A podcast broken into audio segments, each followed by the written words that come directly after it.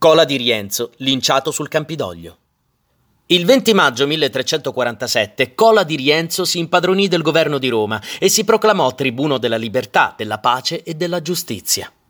Cominciava a evidenziare sempre più apertamente un carattere eccentrico e violento. Si circondò di un lusso sfrenato, organizzò cerimonie fastose in proprio onore, si rivelò crudele e dispotico.